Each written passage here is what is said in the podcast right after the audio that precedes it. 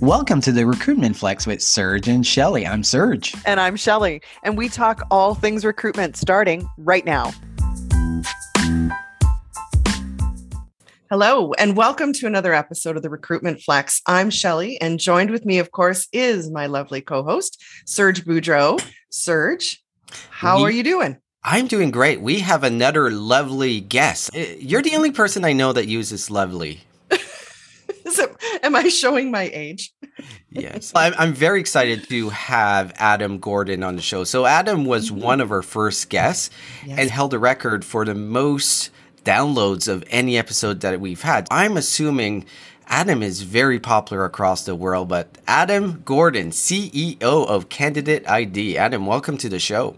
Thank you so much for having me. It's uh, really great to be here again, Shelley and Serge. I'm hoping that we can break that download record again, maybe with this um, episode. I'm going to be really honest. I uh, I've got a very large family. I sent it to all of them.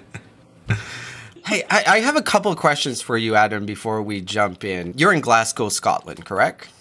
That's correct. Yeah. I was reading, my favorite show is actually UK based. It's Peaky Blinders. And I've heard a rumor that they're filming in Scotland. I guess it's a town called Portsoy. First of all, are you a Peaky Blinders fan? Am I the only one in the world?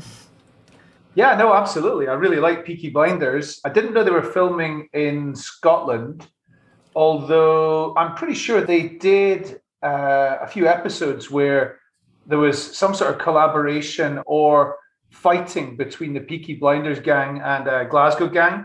Yes. Both Birmingham and Glasgow are both famous for like gangs. Oh, okay. It's interesting. And uh, so we're in Canada, and I grew up really close to Nova Scotia. I grew up in New Brunswick, and I'm curious to see if people from Scotland have ever been to Nova Scotia. So actually, funny you say this because my co-founder Scott was talking to somebody the other day. I was on a meeting with him and somebody else, and he said that he'd been in Nova Scotia and him and with his wife, and he went through a town called Glasgow in in Nova Scotia, and he said Glasgow, Nova Scotia was absolutely nothing like. Glasgow in Scotland. I mean, did you grow up wearing a kilt like you know, like we do in Scotland? No. No, I did not. Uh, and I do want to bring that up because on Facebook, there's a bunch of connections, and you came up in the people you may know. And there's a picture of you, Joel Cheeseman, and Chad Sowash in a kilt together. And I don't know what to think about it. Yeah, just to be clear for anybody listening to this, Joel, Chad, and I are not in a kilt together. We're all in we're all in separate kilts. We were at an event together in Lisbon, in Portugal, about 18 months ago, and promised them I was going to buy them kilts. And they, they're not even real kilts. They're they're called utility kilts. Okay. So it's basically like the sort of kilt you might see Axl Rose in, or I think Prince has worn a kilt a couple of times, but it's not a real kilt. And utility kilts got like pockets down the side. That's I think where you're meant to put your hammer and your knives and things for if you're like screwdrivers Swords. or swords. Yeah, that would be a war kilt. I've never worn a kilt. If we ever do meet face to face, I'll make sure I have a kilt. I will be bringing you one. I'll bring you. A, Love it. Awesome. So, Adam, uh, a lot of us know who we are, but a lot of listeners who are newer to our show would not know who Adam Gordon is. So, who is Adam Gordon and how did you get into the recruitment tech? okay, so who am I first? So I'm 44 years old. I live in Glasgow. But you'd never know. You'd Shelly's never laugh- know. Shelly's laughing because I'm revealing my age here. I'm 44 years old. I live in Glasgow in Scotland. It rains a lot here. I watch football a lot. I watch rugby a lot. I go to gigs. I've got a seven-year-old son. I've got a wife. I've got a four-year-old daughter. That, that's not the order. That wasn't the order of them. But so, how did I get into recruitment technology? I started in recruitment in 1999, and the reason I did that was because a very good friend of mine had been in recruitment for two years, and he was 23 years old or something, and driving a Mercedes. And I went, "That sounds good. I'll have a piece of that." and anyway, I was a recruitment consultant in an agency for three years, I think. But then I, I realized the bit I wasn't interested in was actually the candidate. What what it became clear to me was I, I was sitting in an interview with somebody, listening to their story, and I was like, I'm not interested in hearing any more newly qualified accountants telling me they're going to be the CEO of Barclays in five years. I didn't care. Uh, and so Just be honest. But what I really loved, what I really Oh loved, was writing a 50 word advert, putting it in the back of the newspaper. It came out on a Friday morning. And I'd get to my desk at eight o'clock on the Friday morning, and the phone would start ringing. And for the morning, right up until the end of lunchtime, I'd be just fielding calls from people saying, Hey, yeah, I see you're looking for a newly qualified accountant. I've got this skill. What do you think? Should we talk about the job? And I just booked them in. And that was the point where I wasn't interested anymore. Got it. So what I realized was I loved recruitment marketing. I loved candidate sourcing. I loved the the chase, the hunt, all of that kind of bit. Mhm. Um, and so I moved into a recruitment marketing agency. I was there, international company. I was there for two years. I then went in house at PwC for three years in their human resource services practice. Um, and then I set up my own business called Social Media Search, which was a sourcing company. And in 2015, I was sitting with Pfizer asking them, How are we getting on? I was doing a performance review, and they said, Yeah, it's fine.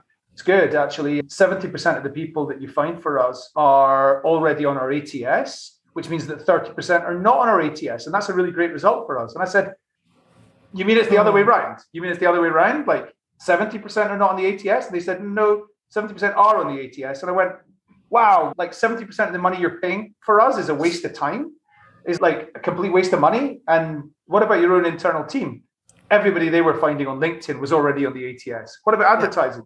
Everybody applying for jobs, if they were any good, they were already on the ATS. And I went, wow, you're spending over and over and over again to get the same people in.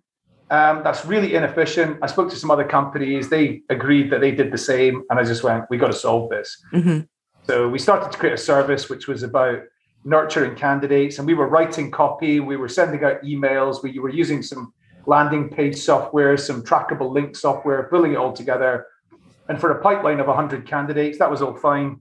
For a pipeline of 5,000 or 10,000, it wasn't scalable. The solution wasn't scalable. So what we realized was we need to build something. And then we just we turned into a software company. Over about a two-year period, we pivoted from being a service company to a software company. Wow. I feel like you took us through the entire evolution of recruitment advertising from newspaper to where you are today. So, I believe recently there was some really exciting news about candidate ID and funding and market growth. What'd you spend the money on? So yeah, we I think Canadian dollars terms we've raised about three and a half million, something like that. Wow. That, that was a very small amount of money, really. If you look at the companies that are buying candidate ID, they're buying candidate ID against things like Beamery, Phenom, Eightfold, oh, Gem. Every single one of these companies has raised over 100 million, 200 million. I think, I don't know, Eightfold have raised about 7 billion or something like that. Yeah. You know, and these companies have raised so much money. And so it's a real privilege to actually be considered as an alternative to solve the same types of challenges that they're solving. We've spent the money on technology, we've spent it on development, and we've spent it on, quite honestly, runway in going from being able to hire mm-hmm. people ahead of revenue growth. And we're going to be break even in October next year if we don't raise any more money. Mm-hmm. And it's just going to be a, a slow sort of movement towards that. If we don't raise any more money, we've got a pretty valuable business, and I still own quite a lot of it. If we go and raise lots of money, we'll have a pretty valuable business, but I won't own very much of it. We've got lots of options, and we've not spent it on like US sales teams, and we've not spent it on every conference under the sun. We, we've not really needed to because our product is a very sophisticated product. It's only really for the five to 10% of most sophisticated TA leaders. Okay. Like for 70%, even in a country like Canada or the US, 70% don't understand what we're talking about. Oh, You know, yeah. I, I would think the number would be a bit higher, actually, Adam, because the whole concept, which is staggering when you think that ATS technology is really not that much advanced past the newspaper. Like the concept of ATS and what it does, we're ready for a revolution. Like, honestly, it's 20 years old. If not more, it's got to be more than 20 years. Yeah, I've got a few observations on that. One is that typically a talent acquisition leader is somebody who started their career probably about the same time as me, maybe a little bit earlier, maybe a little bit later. They probably started in a staffing agency like I did, and they probably progressed through to become a manager, and then they went in house as a TA manager, progressed up that way. The bit that they almost certainly skipped was the three, four years that I spent in recruitment marketing very mm-hmm. early in my career. So what they've got is a sales-led mindset, and what they've skipped is the the more marketing-led mindset. So that's one aspect to it. I absolutely agree because it evidenced in the fact that a lot of TA leaders, the word marketing isn't even in their vocabulary. So you're yeah. absolutely right. When you start talking about marketing, they're like all they can relate to is their consumer brand. I was just going to say then the second aspect of this is I don't understand. I still can't get any valid reason as to why there is such a thing as recruitment CRM in the in-house team kind of world. I don't understand why the ATS didn't just build folders and then it's all part of the ATS. I don't understand why there's two separate tiers of technology there. So we've got vendors have confused a market into thinking that CRM is a marketing technology when it is definitely not a marketing technology. Mm-hmm. You go into a mainstream sales and marketing team, the marketing team doesn't own the CRM, the sales team owns the CRM the marketing team owns marketing automation and they own the website and they own they own the advertising and all that kind of thing. They don't own the CRM. The CRM is owned by the sales team. So as an industry, as a recruitment technology industry, we've, we've really made a good job of confusing buyers. Mm. I completely agree. And this really dives in perfectly into what I wanted to talk about. One of the elements that we're seeing right now is candidate engagement. There's less candidates than there was applying for jobs. But it's really interesting to see a lot of recruitment departments are really not tracking anything on the candidate sides. They're not tracking candidate cues like opening your emails, who's browsing your page on LinkedIn, who's looking at your social media posts, who's sharing your social media posts which is all activities when you talk about marketing and marketing automation. This is something that's been done for decades but recruitment just can't get there. And I think if we look at the next five years, the ones that can figure out this and can engage with their candidates and actually know what the status of their candidates are the ones that are going to win. So, why do you think recruitment is still having a massive challenge? Is it what you said that? A lot of people are coming from a sales mindset more than a marketing mindset. I think it's actually two of the main points that I just made, which were I think it is definitely a lot of TA leaders have come from recruitment agency backgrounds, which is very much a sales led, uh, one to one candidate engagement approach. And then I think that technology has not kept pace with what's happened in mainstream sales and marketing. And of course, I'm doing my best to try and change that. If I think about the kind of technology that we offer, which is marketing automation technology, it is not simple. It's simple to do simple things, but if you want to do really sophisticated things, you've got to have a marketing mindset. And the amount of companies that I talk to where they've done a great job of segmenting sourcing versus like recruiters.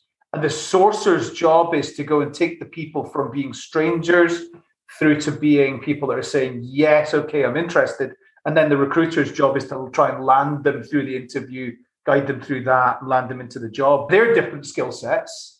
But what we haven't done a great job of is the recruitment marketing bit. And I'm going to say something that's probably slightly controversial, but I don't care. I would say it to their face. Recruitment marketing in the UK is way ahead of, of where it is almost anywhere in the world, certainly in North America.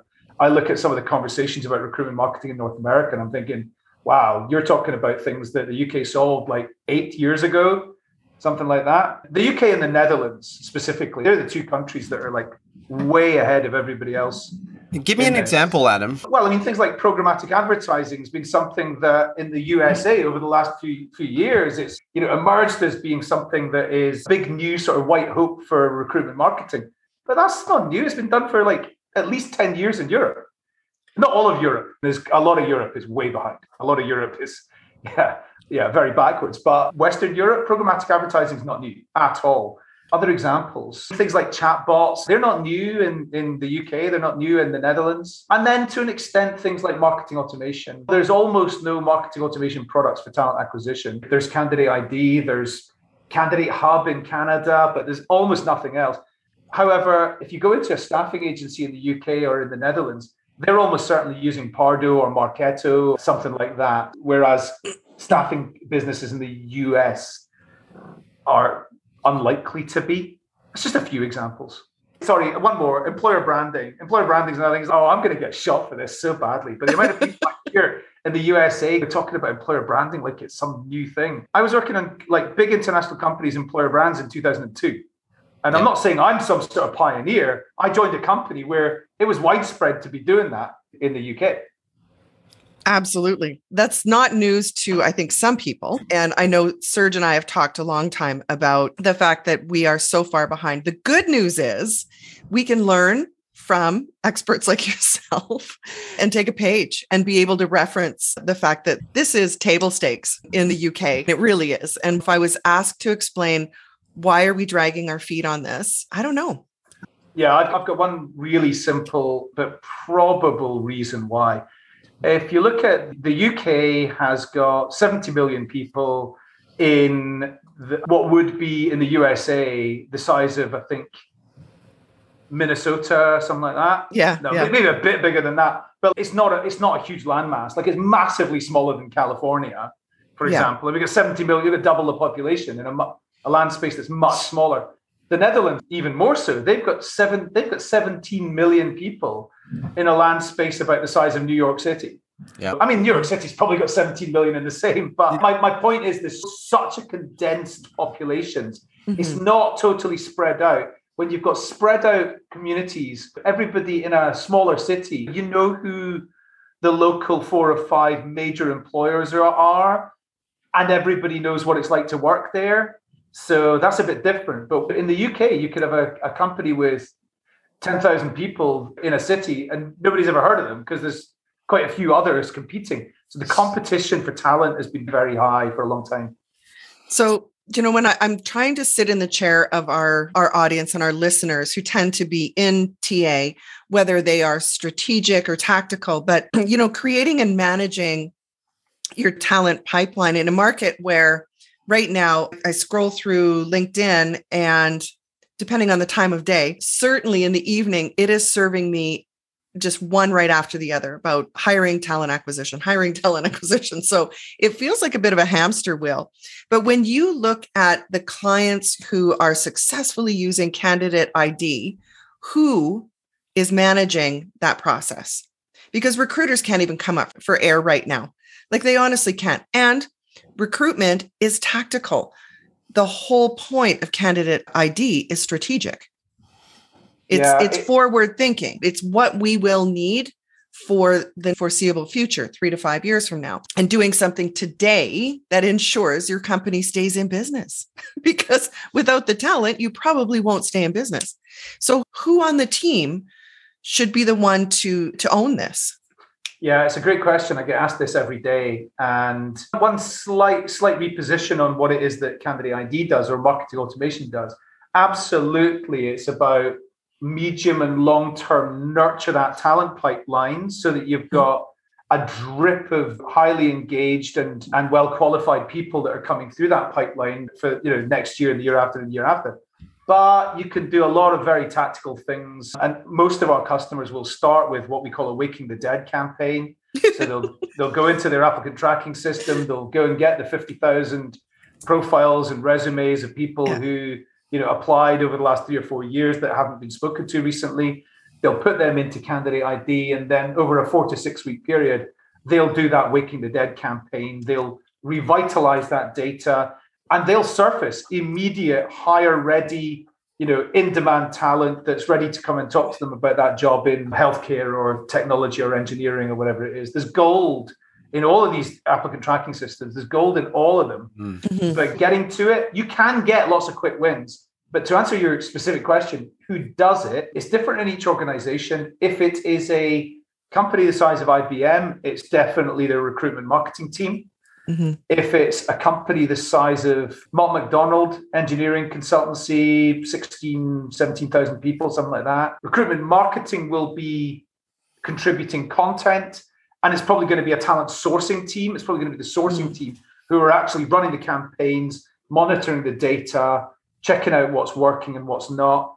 And then in a smaller company, again, maybe a company of a thousand people with five to 10 people in the TA team, people may be running their own campaigns and running their own pipelines, but you know they're drinking from the fire hose. And you said they can't come up for breath right now. The reason recruiters can't come up for air right now is because they're spending too much time doing the wrong things. Yeah, they're spending oh, too much time on administration. Yeah. yes, they they are doing things that are administrative and should be automated. Yeah. Absolutely. Thank you for pointing that out. Bravo.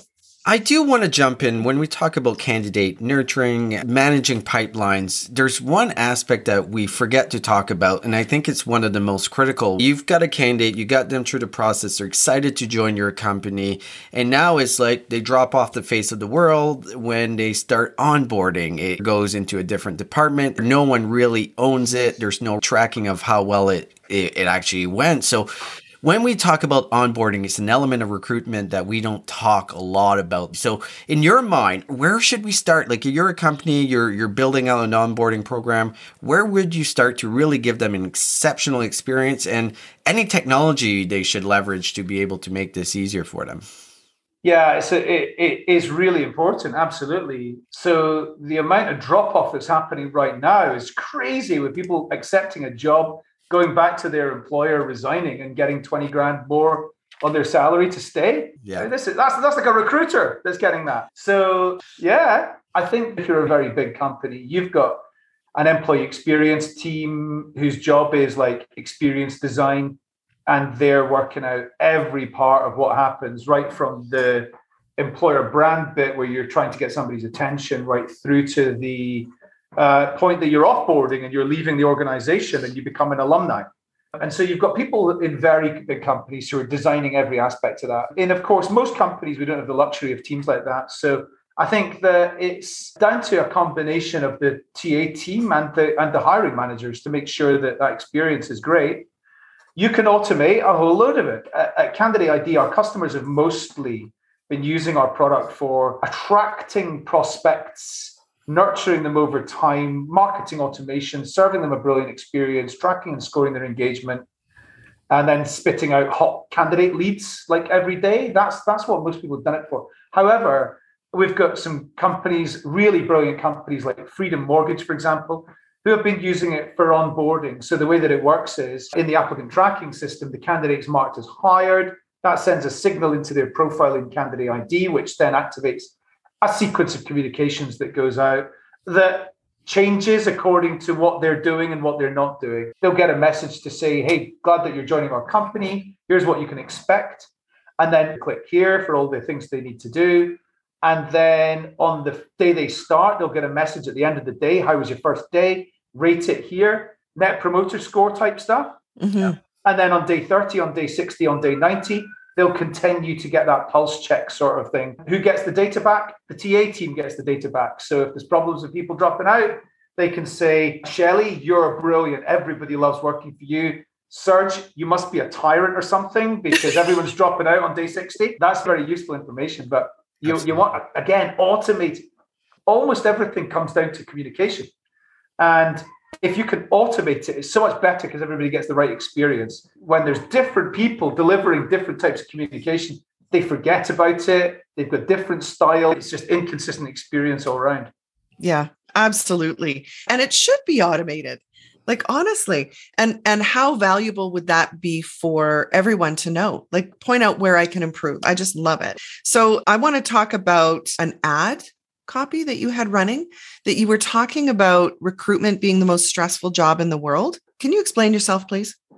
Yeah, I can. So I think the the advert said something like um, recruitment is the most stressful job in the world, and then underneath it said, at least it is if you're not using candidate ID. That was really the kind of thing. It was meant to, no, recruitment is for almost everybody a very stressful job because they're hmm. drinking from the fire hose, they can't come up for air, They've got way too many recs. And this concept that staffing agencies say working in house recruitment, that's where you go for an easy life. Yeah, I think in most companies you'd find that's not where you go for an easy life. It's a completely different type of pressure. I did get a bit of feedback from my wife who said, uh, "Yeah, I saw that, and it's uh, a little bit tone deaf, is it not? Because you've got like the NHS who are trying to make sure people aren't dying from COVID, and you're saying recruitment's more stressful."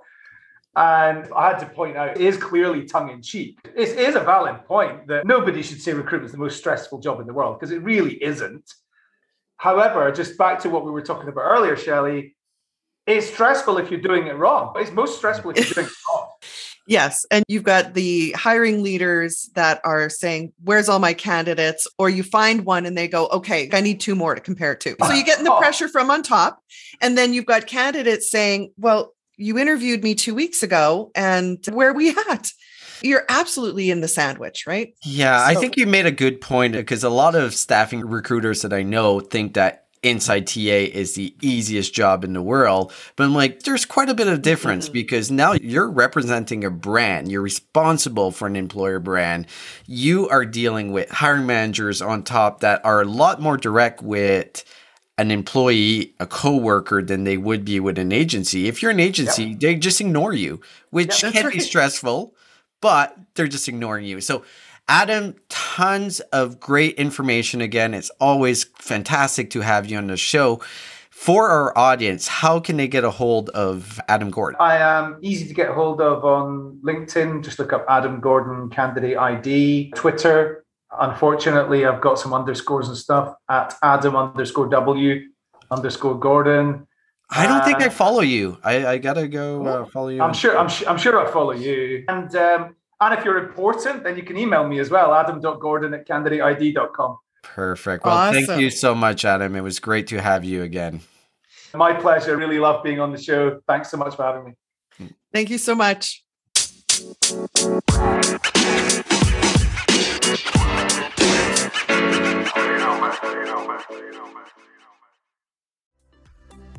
Imagine how fast we could solve the world's biggest problems if more SaaS startups would gain traction sooner. Welcome to the Tech Entrepreneur on a Mission podcast. This podcast is dedicated to sharing experiences from B2B SaaS CEOs who are going above and beyond to deliver change that is noticed. You will hear their secrets and learn what is required to build a SaaS business that the world starts talking about and keeps talking about, and how to overcome the roadblocks to do so.